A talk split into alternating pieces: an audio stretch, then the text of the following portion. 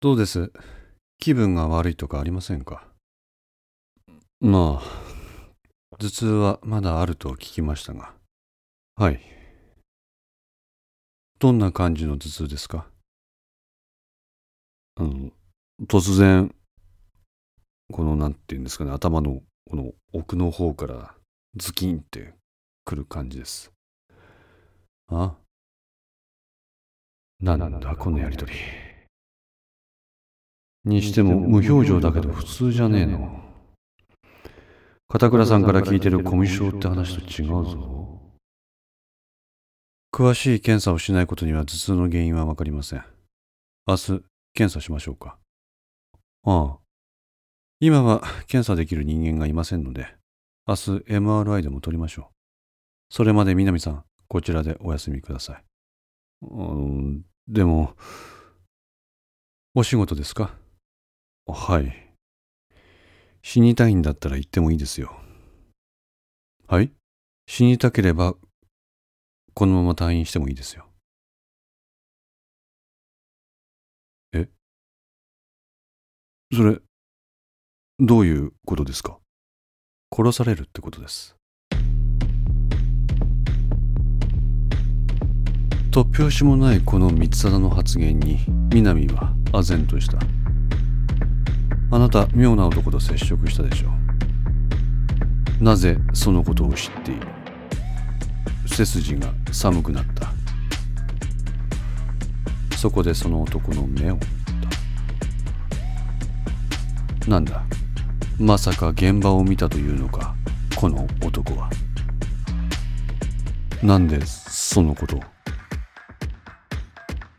光貞はふーっと息をついた。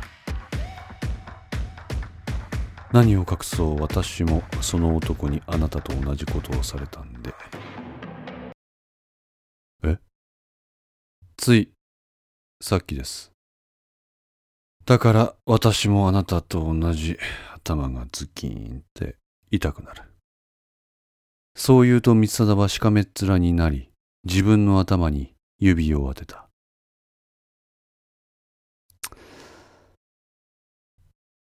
いいですか？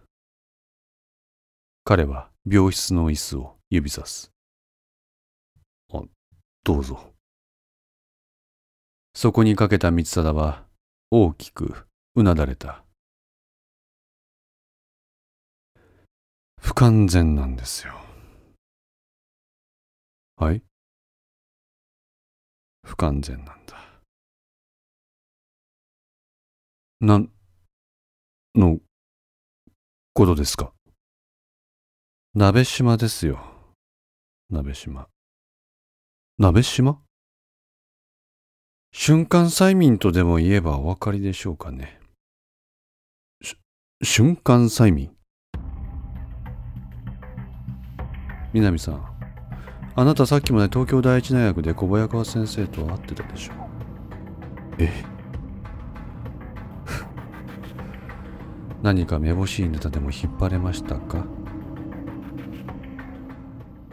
どうもこの目の前の三貞君信今日の自分の行動とその目的を把握しているようだ。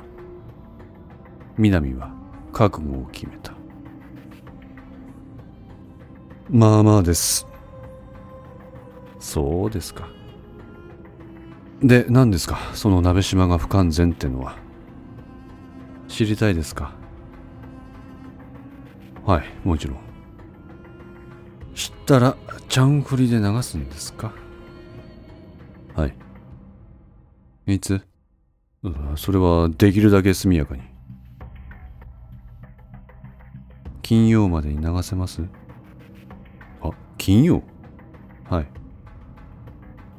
ゴールデンウィークに突入する前日の5月1日。この金曜日までになぜその瞬間催眠に関する報道を彼は希望するというのだ？え何ですか？金曜って。何かあるんですか？金曜に。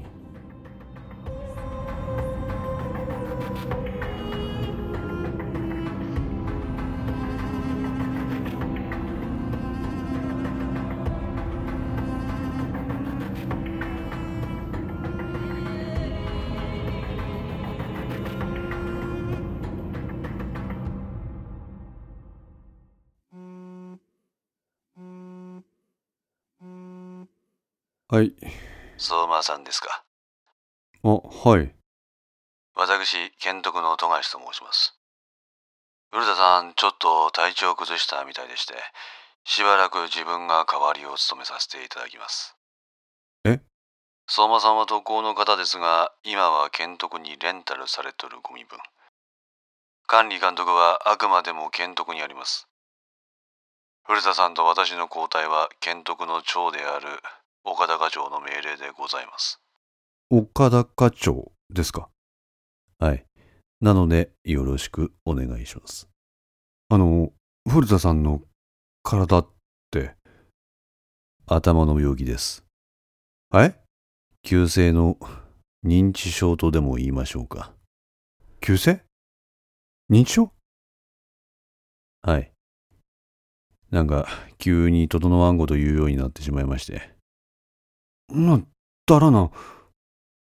それって、雨宮のところに行った時に言われたやつなんじゃないですか？そうじゃないんですよ。リアルに業務に支障が出とるんです。いや、そんなはずはないでしょう。ついさっきまで自分、古田さんと連絡、がっつり取り合ってましたよ。どんな感じでした？いや、特に変わったことは。あら、そう何ですそのおねえ言葉。えー、そうなの？あの、その、何なんですか？古田さん、さっきから。その変な話から。え？まさか、俺って、どうしました？何か思い当たる節でも。相馬は古田が妙な話し方をしていたことを富樫に話した。おねえ言葉ですか。はい。いやー、古田さんにその気があるってのは自分聞いたことはありませんね。うん、自分もです。まあ、そのあたりは頭の片隅に入れとくとしましょう。はい。で、相馬さん、あなた今どこですか？相馬の目の前には安井さやかが住むアパートがあった。笠間あたりにいます。そこで何を？南さんの手がかりがないかと思って。南？相馬は安井の妻を南が追っていたことを富樫に報告した。安井ね。はい、チャンフリのカメラマンです。個人を特定できないような普段とは違う身なりで医師大病院に追って、その後同僚の奥方の家の前に立つ。何か調べとりますね。南のやつ。はい。安いですね。わかりました。すぐに検督でマークします。お願いします。南の行方不明は我々の方で調べます。とにかく相馬さん、あなたは元通り三貞マークに戻ってください。ですが、今は個人的な用向きを優先しとる場合じゃありません。それとも何か、南の行方に心当たりが？いえ、あなた一人でできることは限られる。ここは、検督に任せてください。わかりました。自分、医師大に戻ります。さてと。相馬との電話を切った富樫は目の前にある複数のモニターの中の一つを見る。ちゃんふりの安いね。それと今朝接触した椎名がただいまご帰還ってわけか。椎名の住むアパートの部屋の中が映し出されたそれを見ながら富樫はつぶやいた。検討から来たぞ。はい、北署。ネットメディアのチャンネルフリーダム。こちらの安井というカメラマンをマーク。動きを随時報告されたい。了解。加減ガキみたいなことやめろよ。クソ国家が。絶対に許さね立憲自由クラブのサイト見て思わずついたあのセリフ。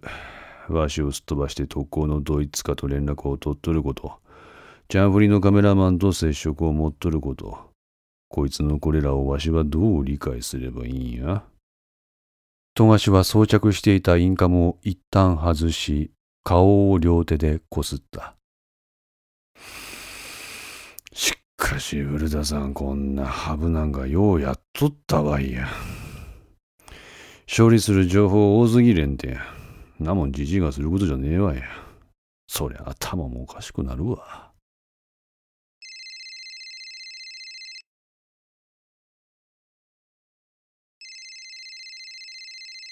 はい、富樫です。おう、マサさん、どうや？どうって。無理ですよ、すでに。おうか、でも課長命令ですから。すまんな。てか、古田さん。どうも、あなたがほんな認知症やとは自分は思えんがですけど。んなもん、手のいいあれやわいや。あれ？おいや、あれやって、え、あれって？首。まあ、そもそもこんなじじいにハブやらせとる時点でこの組織お察しなんや。古田さん。マサもほどほどにしとけや。コキ使われるだけコキ使われてポイやぞ。らしくない。こんな発言、古田らしくない。まあ、ああ、ほんで、わしもようやく肩の荷降りたわ。ちょっくらカメラでも持ってブラブラするわ。え、でも古田さん、別に本当にクビになったわけじゃなくて、少し休めって言われただけじゃないですか。だからクビなんやって。感情をあらわにする古田のこの発言に富樫は素直にショックを受けたそのため言葉が出なかったしばらく沈黙を経てその電話は古田の方から切られたハブのお役がごめんになったことはちゃんと理解しとる物事をちゃんと理解しとるように見えるけど時々かなり怪しい言動まだらぼけってやつかな。窓に映る自分の顔。どう見てもいいじじいだ。富樫はふと自分も大丈夫だろうかと不安になった。瞬間催眠、急性認知症あ。んなもん急に聞かされて信じろっちゅう方が無理やわいや。彼は画面が真っ暗のスマホに目を落とす。けどそれをリアルに体験すると受け入れざるを得なくなる。つぶやいたと同時にその液晶が光った。岡田からだ。はい、富樫。南、石大病院に搬送された。え？頭が割れるとかで自分で救急車呼んだらしいんやわ。容体は？今んところ安定しとるって。片倉さんにも報告してやってください。了解。あ、何です？今、相馬が石大病院に向かっております。おタイムリーですね。引き継ぎ早々、いい仕事しますね、マスさん。あいえ、相馬の手綱はマサさん、あなたに任せましたよ。はい。俺は三好さんと動く。え、三好さうん。なんで、椎名の監視の方も同時並行でお願いします。シーナも、ですか？ああ、心配せんといてください。古田さんみたいな無茶苦茶な仕事はさせません。ここでマサさんに倒れられでもしたら、うちももうお手上げですから。は古田さんは抱え込みすぎです。あ。まあ確かに、あの方は全部引き受けてしまう嫌いがありますから。断れない性分なんでしょう。あの人はここいらで休んだ方がいい。認知症の症状も体がサインを発してるのかもしれないし。あ、聞いたことあります。忙しさが限界に達すると健忘症が出るとか。今回のマサさんの措置、俺と三好さんのタッグ、一応負担を分散させる意図があるんですわ。あマサさんは相馬と椎名、んで片倉さんと俺、んで同盟理事官の連絡役。あ。と、健徳の司令塔ですか？はい。ただ自分の仕事が増えたような気がしますが。あ、バレた。まあでもこうやってパソコンと無線機の前で座ってできる仕事です嫌いな仕事じゃありません そう言ってくれると助かります。